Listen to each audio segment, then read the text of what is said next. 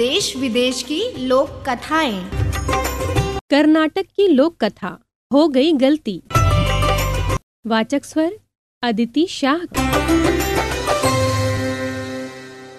राजा कृष्णदेव राय का दरबार सजा था। सदा की भांति तेनालीराम भी अपने आसन पर विराजमान थे। महाराज कृष्णदेव राय के दरबार में योग्य व्यक्तियों का भाव न था। वे स्वयं एक कवि थे। उन्होंने संस्कृत में कई ग्रंथ भी लिखे थे। किंतु तेनालीराम के बिना वे अपने आप को अकेला पाते थे।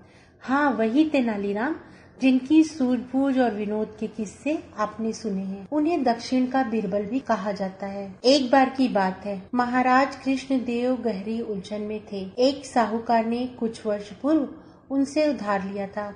अब समय समाप्त हो गया था। परंतु वह पैसा वापस लौटाने को तैयार न था।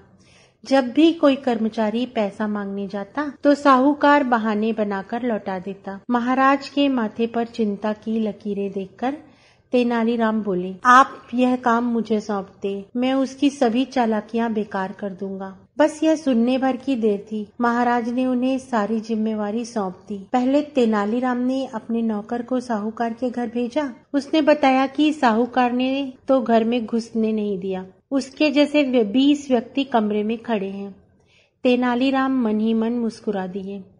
अगले दिन वे स्वयं ही जा पहुँचे। सचमुच एक जैसे बीस साहूकार खड़े थे। किसी में भी राई रत्ती का अंतर न था। अब समस्या ये थी कि पैसा मांगा किससे जाए। तेनालीराम ने आवाज़ में मिठास खोलकर कहा, भाई वाह, साहूकार, तुम्हारी हम शक्ल मूर्तियाँ देखकर मज़ा आ गया। मान गए तुम्हारी कलाकारी को। परंतु तुम एक गलती कर गए। साहूकार ने अपनी तारीफ़ सुनी तो मन ही मन फूला ना समाया। परंतु तेनालीराम की अधूरी बात ने उसे जिज्ञासा में भर दिया। वह मूर्तियों के बीच से निकलकर बोल पड़ा, कौन सी गलती कर दी मैंने? तेनालीराम ज़ोर से हंस दिए और कहा, बस यही गलती कर दी कि तुम बोल पड़े और पकड़े गए। अब दरबार में चलो और अपना उधार चुकाओ।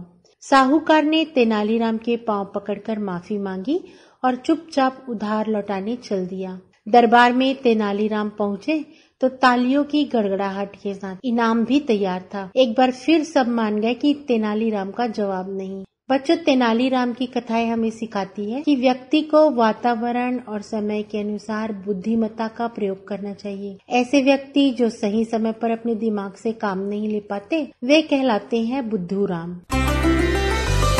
अभी आपने सुनी कर्नाटक की लोक कथा। हो गई गलती। संकलन करता रचना भोला यामिनी। ऑडियो प्रस्तुति रेडियो अर्पा।